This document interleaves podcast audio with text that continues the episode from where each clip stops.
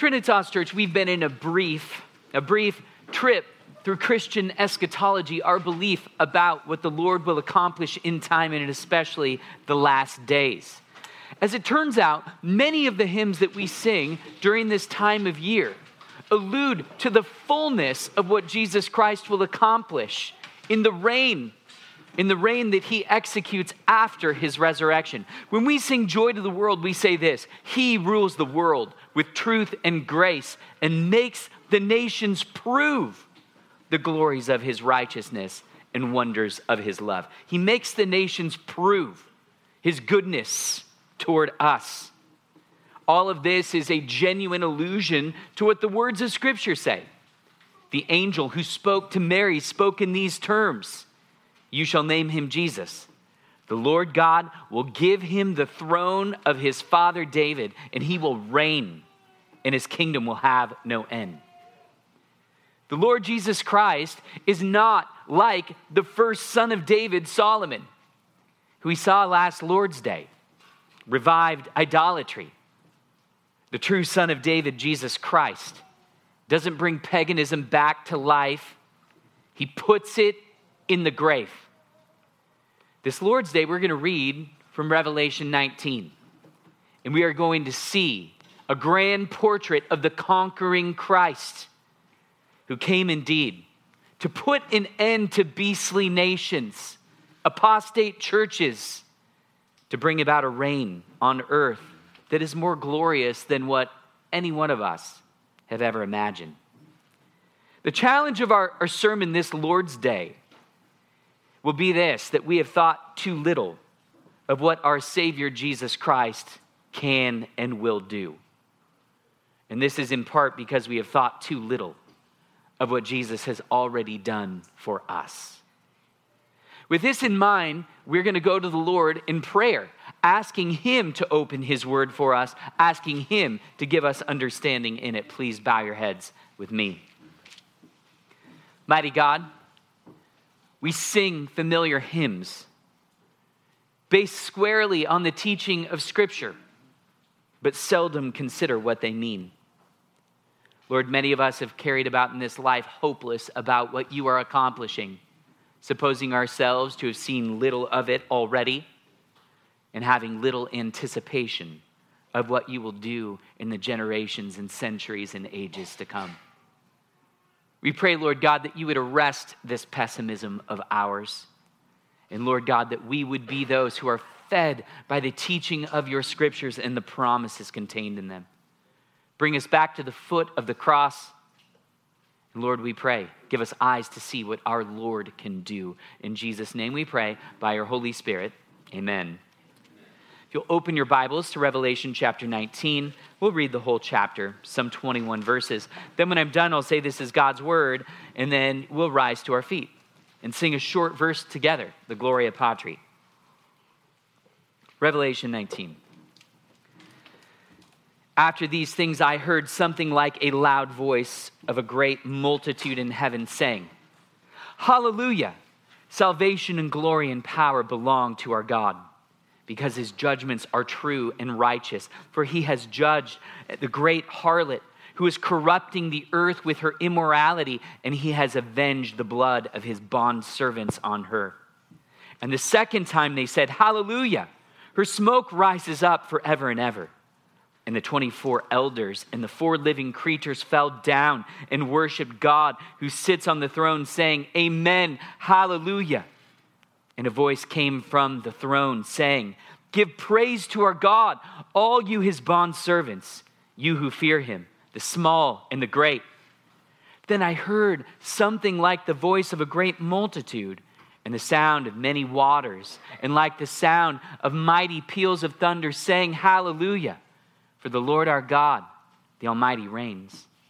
Let us rejoice and be glad and give the glory to Him, for the marriage of the Lamb has come and His bride has made herself ready.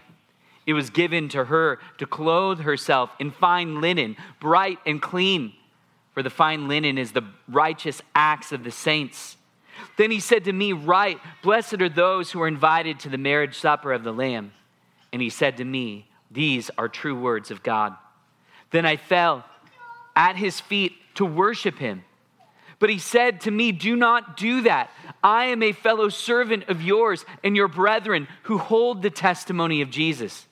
Worship God, for the testimony of Jesus is the spirit of prophecy. And I saw heaven opened, and behold, a white horse. And he who sat on it is called faithful and true. And in righteousness he judges and wages war. His eyes are a flame of fire, and on his head are many diadems. And he has a name written on him, which no one knows except himself. He is clothed with a robe dipped in blood, and his name is called the Word of God. And the armies which are in heaven, clothed in fine linen, white and clean, were following him on white horses. From his mouth comes a sharp sword, so that with it he may strike down the nations, and he will rule them with a rod of iron, and he treads the winepress of the fierce wrath of God the Almighty. And on his robe and on his thigh he has a name written King of Kings and Lord of Lords. Then I saw an angel standing in the sun, and he cried out with a loud voice, saying to all the birds which fly in mid heaven, Come, assemble for the great supper of God, so that you may eat the flesh of kings, and the flesh of commanders, and the flesh of mighty men, and the flesh of horses, and of those who sit on them, and the flesh of all men, both free men and slaves, small and great. And I saw the beast and the kings of the earth and their armies assembled to make war against him who sat on the horse and against his army. And the beast was seized, and with him the false prophet who performed the signs in his presence by which he deceived those who had received the mark of the beast and those who worshiped his image. These two were thrown alive into the lake of fire which burns with brimstone and the rest were killed with the sword, which came from the mouth of him who sat on the horse, and all the birds were filled with their flesh. This is God's word. Trinitas Church, we've introduced this book three times now, and we'll do it once more. This book is written by the Apostle John, who outlived all the rest. It was written in the mid 60s AD when turmoil was just underway for Christ's church in Jerusalem. And yet, this book is written to seven churches in Turkey churches in Ephesus, Smyrna, Pergamum, Thyatira, Sardis, Philadelphia, and Laodicea. Everyone for all time who picks up this book as well, however, is also among its audience. Its judgments, its blessings, its promises extend to the church throughout all generations. And the book opens telling us, in no uncertain terms, that it's telling us things in symbols. God sent his angel to signify to John. That is, by signs to communicate what lies ahead. We saw that in chapter 12. The church could be described as both a mother and a child because Christ's church is always birthing and being born. Always, always overseeing and having a hand in new faith throughout the world. In chapter 13, we saw that after the church has a mighty triumph over pagan nations in the mainstream of her history, she capitulates to a pagan form of Christianity. We're brought into the faith are many of the details and many of the practices of those religions over which she has triumphed. These are described as a beast from the earth a beast from the land, an apostate church, and a political beast from the sea who reign and rule as if they were gods on earth.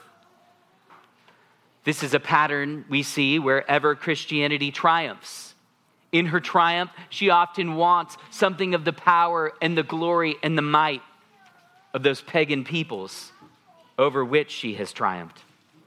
Well, we turn now to chapter 19, and many of you are saying, How in the world, Brant, can you just skip five chapters? Others of you are saying, Thank goodness he skipped five chapters.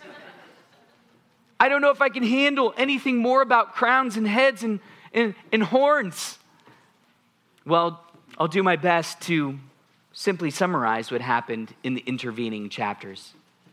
God describes in chapter 14 his elect sealed through all the turmoil of the church in all ages. In chapter 15, the church is seen giving God heavenly praises. And as a result of this, it unleashes seven chalices of divine judgment on those beasts that afflicted the church. The language in chapter 16, therefore, is reminiscent of the Exodus, reminiscent of Joshua's conquest and return from exile. Judgments on earth and sea and rivers and sun and the Euphrates and the air and earthquakes and hail. These are the symbols and signs of which we read. And they culminate in a battle called the Battle of Armageddon. What that word means is mountain of meeting. It's a battle, you could say, for Eden, for Christ's church, for where he dwells and has fellowship with man. Chapter 17 and 18 describe this battle, and it's not a one time battle, friends. It describes this battle as it is experienced by God's enemies. In chapter 18, verse 20, it says this Then a strong angel took up a stone like a great millstone and threw it into the sea, saying, So will Babylon, the great city, apostate Christianity, be thrown down with violence and will not be found any longer. What you should hear is an allusion to Jesus' words in Mark 9.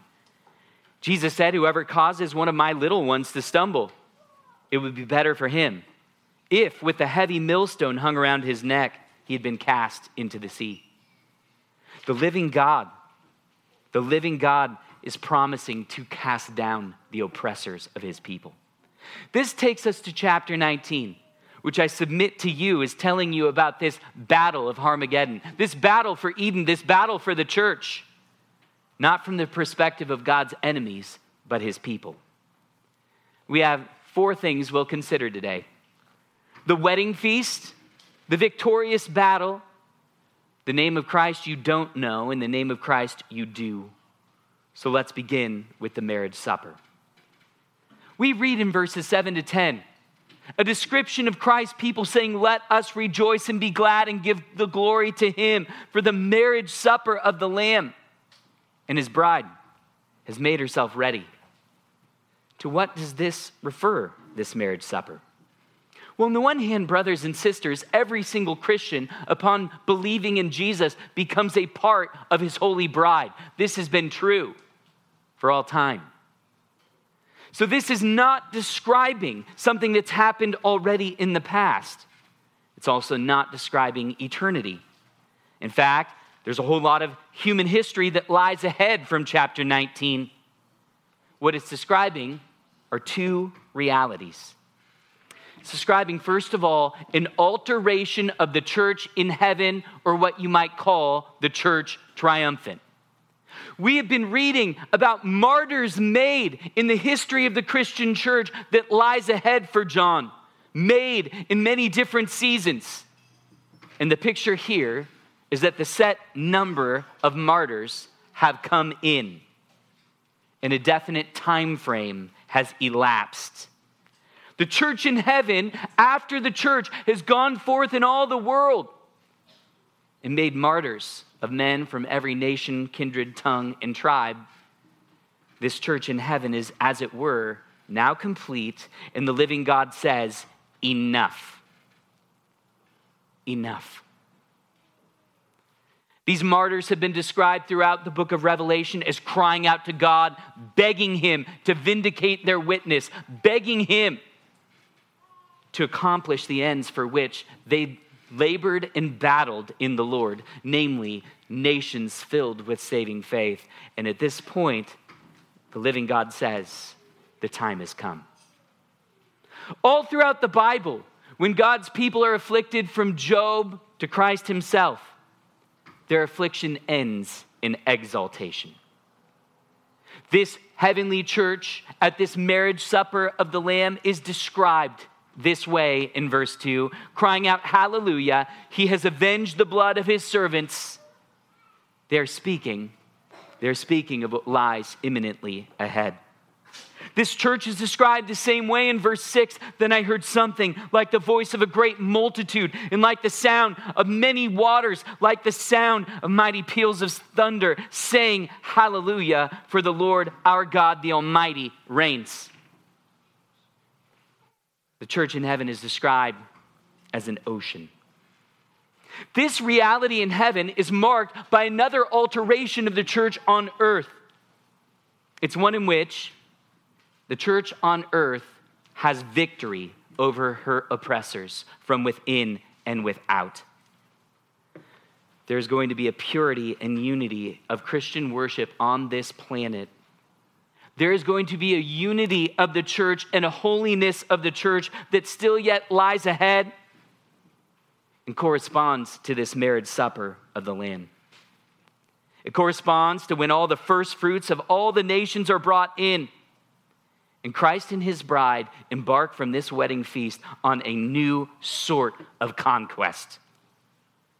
The passage says, Blessed are those who are invited to the marriage supper of the Lamb. Friends, that's all of you. If you've had faith in Christ, you will either be with the church triumphant in heaven on that day, or you'll be a member of the church on earth in her mighty conquest. And the Lord's Supper is a taste of that victory. John's response to this is that he falls on his face to worship the being who tells him these things. And it's as if John says, This is all I ever wanted to see. I was a zealous disciple of Christ when I walked this earth. This is what I wanted to see. He can't contain himself. At the same time, John shows some of that human weakness that will be a part of every apostate Christianity, wanting to worship any glorious thing that we see. And the messenger, the angel says, I've only told you about the future. I'm not the Jesus about whom I'm testifying. Don't bow down and worship me. John himself has to learn the lesson that the whole church is learning throughout her life to worship Christ and nothing else. We turn now from the marriage supper to the victory in battle. I'm going to tell you on the front end what you're going to hear when you hear this is Jesus' second coming, but it's not. It is designed to sound like it, but it's a symbol of what Christ will do through his church with whom he has mystical union says this I saw heaven open, and behold, a white horse, and he who sat on it is called faithful and true, and in righteousness he judges and wages war. His eyes are a flame of fire, and on his head are many diadems. He is clothed with a robe dipped in blood, and his name is called the Word of God. What is this, you may say? One of the reasons we know this isn't Jesus' second coming is because we've already seen Jesus throughout the book of Revelation coming in mighty ways. In chapter 6, verse 2, he's described as the rider of a white horse as well, going forth to conquer and to conquer. And that's very near the beginning of the church's life. And it swiftly went out and conquered the Roman Empire. This is yet another mighty expression of Christ's providence. We saw in chapters 2 through 3 that all of the various churches of Revelation are threatened with comings of Christ. To the church in Ephesus, Jesus himself spoke from his own mouth Remember from where you have fallen, or else I am coming to you and will remove your lampstand. I'll come and take your church. To Pergamum, he said, Repent, or else I am coming to you quickly and to make war with the sword of my mouth. Jesus has been coming since day one, warring with his enemies by the sword of his mouth striking people down in death with him and raising them anew in salvation. Moreover, this is full of other symbols, and this is another clue that this is a grand symbol of Christ's work in Christian history. He wears many crowns, friends. He has a robe dipped in blood, and he has a sword proceeding from his mouth. This is not speaking of Christ's return. This is speaking of Jesus' gospel conquest that he has promised to bring about through his church. The timing of the passage points us in the same direction. This is long before the general resurrection and final judgment of chapter 20, verses 11 to 15. And most of all, when we compare Scripture with Scripture, we know from the rest of Scripture that Christ has chosen through his church to conquer all nations. He told the disciples to go, therefore, and make disciples of all nations. He told his disciples in John 14, You will do greater works than these my own. Jesus rejoices and desires to conquer through his church. What I submit to you, therefore, we're reading about is the mystical union of Christ's church with Jesus. This mystical union. Jesus promising, I will be with you to the end of the age, and I will come to you by my Spirit, and I will mightily conquer through you. So, when we ask the question, what is this all about? After the height of affliction from the enemy, from without and within, the saints will have victory in human history. After much gospel progress, there will be gospel triumph. We see this, first of all, in that Jesus is called faithful and true. He is riding forth to fulfill the innumerable prophecies about the breadth and the depth of blessing in his kingdom. His robe is dipped in blood. That blood is his own and his martyrs' blood, and it is the ground, the basis for his conquest and vindication of them and of himself. This blood looks forward to the judgment that lies ahead for his enemies, and it looks backwards to what his suffering church has experienced. His eyes are eyes of fire. They have a weight of justice and judgment upon them. You all know what it feels like when a judge peers on you with a judgment unwelcome.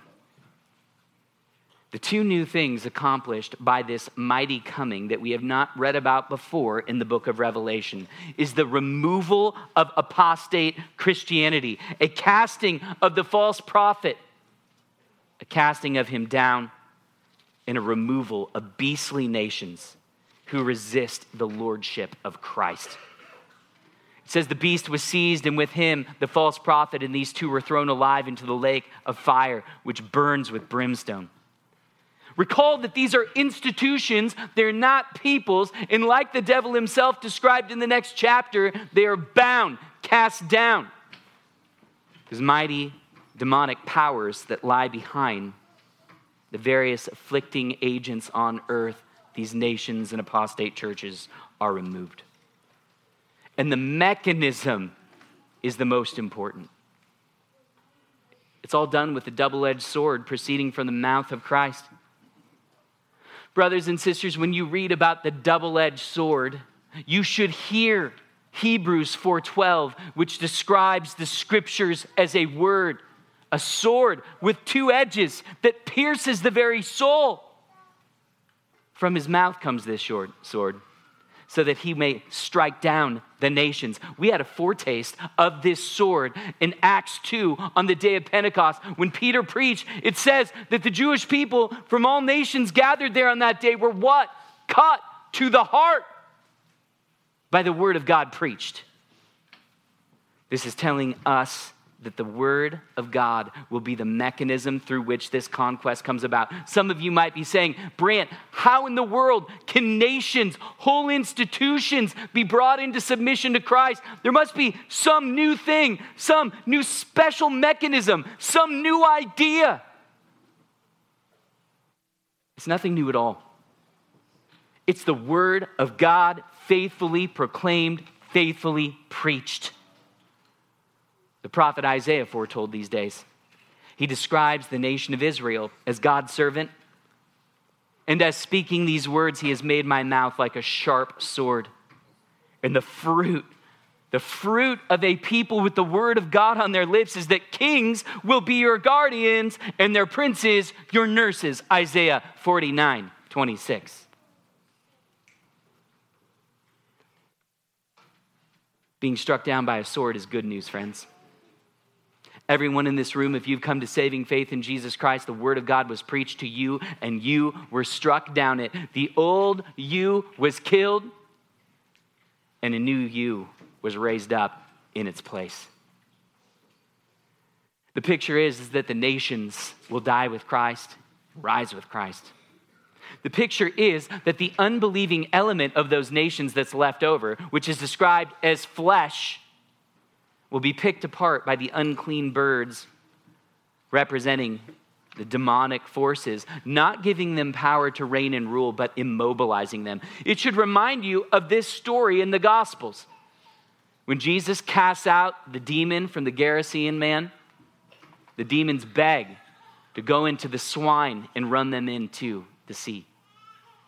The picture is that when the nations are exorcised, it is not as though you will lose every and any unbelieving element of them, but they'll be immobilized by the demons they serve.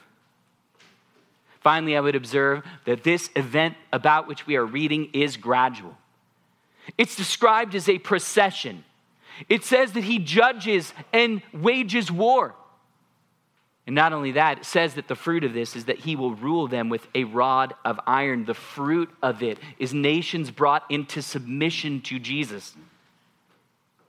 The picture is not of a single one time event, and it corresponds to so many passages in Psalm 2, Psalm 110, 1 Corinthians 15 20, that Jesus must reign until he has put all his enemies under his feet. Now, friends, I know when I expound this, many of you are saying, Brant, this just sounds unbelievable.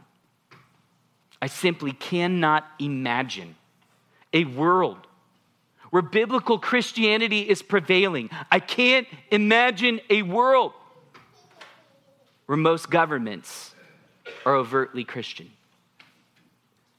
Well, friends, the passage anticipates that disposition of your soul, and it tells you something in verse 12 that answers exactly to that sense of your soul. It says this, and he has a name written on him which no one knows except himself. This is the name you don't know. God's names, I will have you understand, express his nature, his character, and his redemptive acts. His name Elohim, or God in the Old Testament, means power. His name Yahweh means self existent. His name El Elyon means highest power. His name Yahweh Jireh means the Lord provides. His name, Father, Son, and Holy Spirit, is the deepest insight we have as yet into who our God is but by telling us that he wears a name that no one knows but himself, he is telling you something. You have yet to see all that he can do. You have yet to see what his mighty hand can accomplish. And you cannot evaluate what is possible for the Almighty Jesus Christ based on what you have already seen alone. This means we ought to live in the greatest anticipation that we might get to see more of what this God can do. We ought to live in the greatest anticipation that things seemingly unbelievable, impossible, are going to be accomplished by our Lord. Trinitas, I simply ask you do you profess belief in the God who accomplished a new thing in the incarnation of Jesus Christ and yet carry on hopeless? Carry on thinking I've seen it all.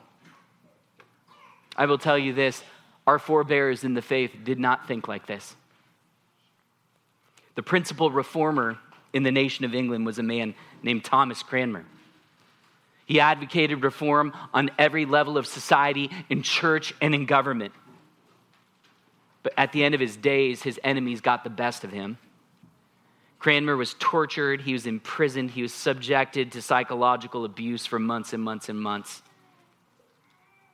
Man virtually went insane. And they got him in one of his weakest moments to sign a document retracting all of his efforts of reformation. And then they told him, We're going to bring you to trial. And we're also going to condemn you. You're going to be condemned to death. And we want you to publicly tell everyone present that you recant all of your Protestant beliefs. Well, what happened at that trial was the exact opposite. Cranmer sincerely believed that the nation executing him would one day be a Christian nation. And when he was sent to the flames, The man held out his right hand with which he signed that recantation that it might be the first limb of his body to be burned off. As he spoke publicly his sincere belief in what Christ had done, in his accomplished work of the gospel, his sincere belief. Something that to you might seem so mundane as the Reformed doctrine of the Lord's Supper was indeed biblical. He did this because he believed things unbelievable. He believed he hadn't seen it all. And he was glad to be a martyr and die, having some small hand in some greater accomplishment, in some greater extension of the kingdom of God beyond what the world had seen before. Jesus has a name you don't know, friends.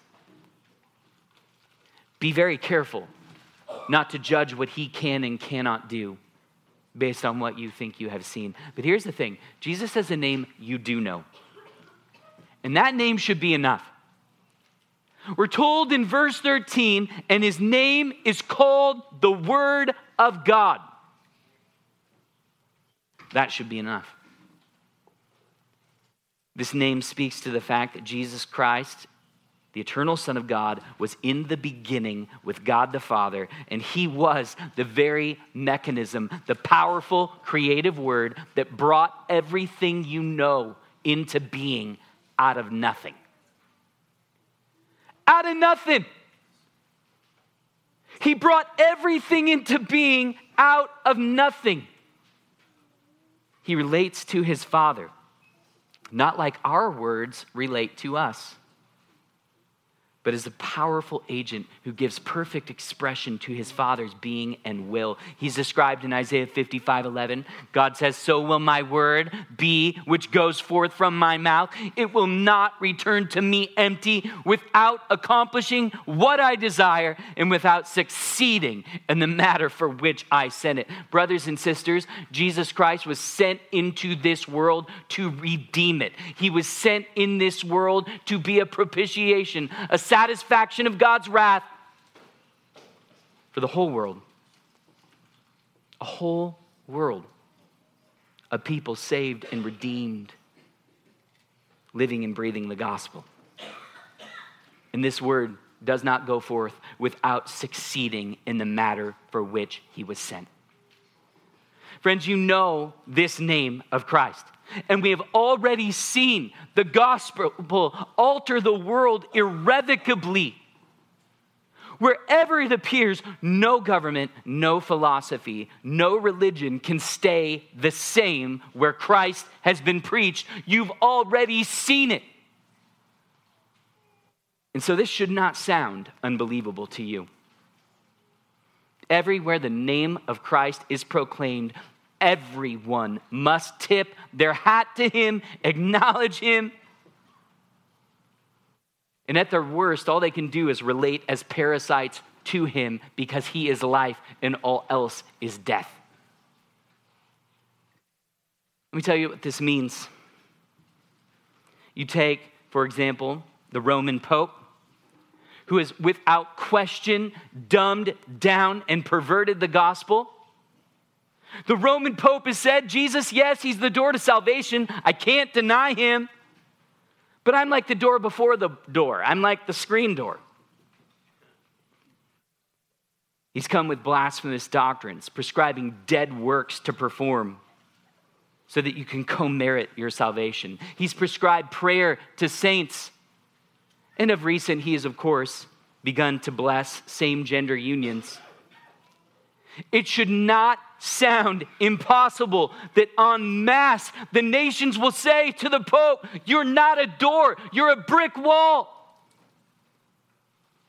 It shouldn't sound impossible. You might look in the world and see Islam as an impenetrable force. Islam, as well, has to say, Yes, yes, Jesus was a great prophet. He, they must. It's impossible to deny. They simply say it turns out that Muhammad is the greatest. as the world becomes the more acquainted with Muhammad's sexual escapades, his violent religion from the start, and most of all, a God who is capricious and saves by neglecting his justice, not by satisfying it, it should not sound impossible that by the measure of Jesus, Muhammad is a false prophet. And we'll take the living Jesus, who is holy, whose sword proceeds from his mouth and does not go into a sheath at his side who preserves God's love and his justice in our salvation on the cross, and who has conquered the world without a sword wielded by men. You might look into the world and see Marxism. Marxism as well is a parasite on Jesus. Marxism takes the idea that Jesus was the model pre- peasant. He represented the lower class in society, and yet he prevailed. He was exalted. So said Karl Marx, following George Hegel. They love the verses that say that Jesus has brought down rulers from their thrones and has exalted those who are humble. And that's why they say we advocate societal revolutions and violent overthrow of the wealthy. It shouldn't sound impossible to you that the communist nations will one day say Jesus is the true revolutionary who, by his commandments and almighty spirit, makes the wealthy into gift givers who truly believe it is better to give than to receive. And so we don't have to be violent overtakers. You might look into the world today and see the scientific community. They too acknowledge Jesus tacitly their entire discipline ushered into this world by Christians.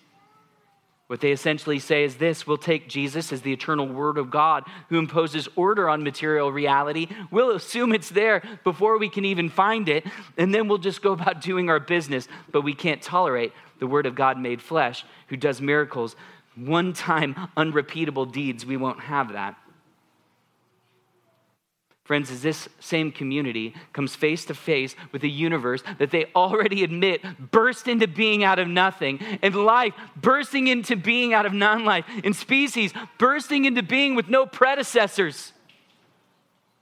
And as they confront their own conscience, burdened with sin, the weight of which cannot be measured on material scales, it shouldn't sound impossible that these secular nations will say Jesus, the governor of the universe, is the miracle worker who made the universe, life, and species, and even more, the Redeemer who reconciles us to God. Friends, set aside high minded philosophies. Many of us are simply hedonists. We live for every next NFL football game. It shouldn't sound impossible that those who love such an excellent sport would recognize that what they've loved the whole time is really Jesus. You know, I'm convinced that what people love about football is this that this is the one place in reality where there is a clear distinction between good and evil, where I and everyone watching it in the stadium loves the enforcement of rules for once. It's the only place where, by inscrutable providence, the underdog often wins and where we're more happy to celebrate what others have done than we ourselves. It should not sound impossible that a world would wake up and say, What I've been after in all these games, that's what Jesus, the King of Kings and Lord of Lords, is in reality. And I'll never miss the good news on the Lord's day again. Friends, one of the incredible things that the gospel is going to accomplish is that the nation of those, the ethnic people who rejected Jesus, will one day believe. They'll wake up and say, Oh my goodness, in Abraham's seed, all the nations have been blessed. In Abraham's seed, Jesus Christ, our Messiah, has come. And this should not sound to you impossible. It ultimately shouldn't sound impossible in light of your own salvation. How many of you had a day before you believed in Jesus and you go, oh my goodness, I can't believe I ever thought and lived and acted like that. I can't believe, I can't believe I did that. Why does it sound impossible to us that that could happen on a massive scale? What kind of world would we live in if two thirds of our elected officials on every level of government acknowledged the lordship of Christ? What incredible discoveries would we find? If two thirds of the entire scientific community believed in Christ and trusted his every word. Friends, to doubt for a moment what our Lord Jesus can do in his mighty conquest of the nations is virtually to doubt what he has done in us. Believer, if you've gathered with us this Lord's Day, I want you to know we are not living and laboring in this life so that we can die and just go to heaven. We are here to firmly believe that we are bringing some of heaven to earth and that in Christ's wise timing, our efforts will be vindicated beyond our wildest imagination. You need to know you're going to be part of a heavenly community someday that is daily receiving more members, more news. How's it going on the battlefront? You're going to be part of a heavenly community one day, celebrating every triumph that is shared. This isn't your only life right here, brothers and sisters. Friends, if you've never believed in Jesus Christ, I want to just impress this on you. We have been told in no uncertain terms that there is this sword that proceeds from the mouth of Christ. You are either struck by your sinfulness when you hear this gospel represented by the sword, and you die with Christ, trusting in Him unto salvation or you become food for the enemy. There's an alternative set forth in this passage. There is the marriage supper of the Lamb. You can have a taste of it right here. And there's only one other table it is the table of demons. At the marriage supper of the Lamb, Christ gives himself to feed you. At that other table, you are the meal. That is it. That's the only alternative. And we implore you to receive Jesus Christ as Lord become a part of his kingdom, become a tool in the extension of his rule. Bow your heads with me. Let's pray.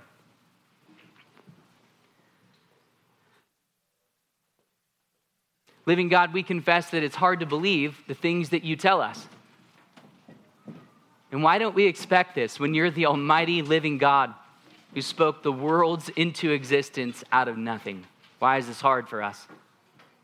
We've come confessing our sins. Lord, we just pray for your spirit and empowerment, imploring you with the promise of Christ in mind that if we ask the Father for the Spirit, you'll be liberal to give it to us without measure. Living God, we pray that your kingdom, your spirit would come. Living God, we do not pray that your church, your kingdom would leave. We pray that it would come in ever greater measure. And we pray, Lord God, that on this Lord's day, we would be smitten with your promises about what lies ahead. We ask these things in the name of your Son, Jesus Christ, and by your Holy Spirit. Amen.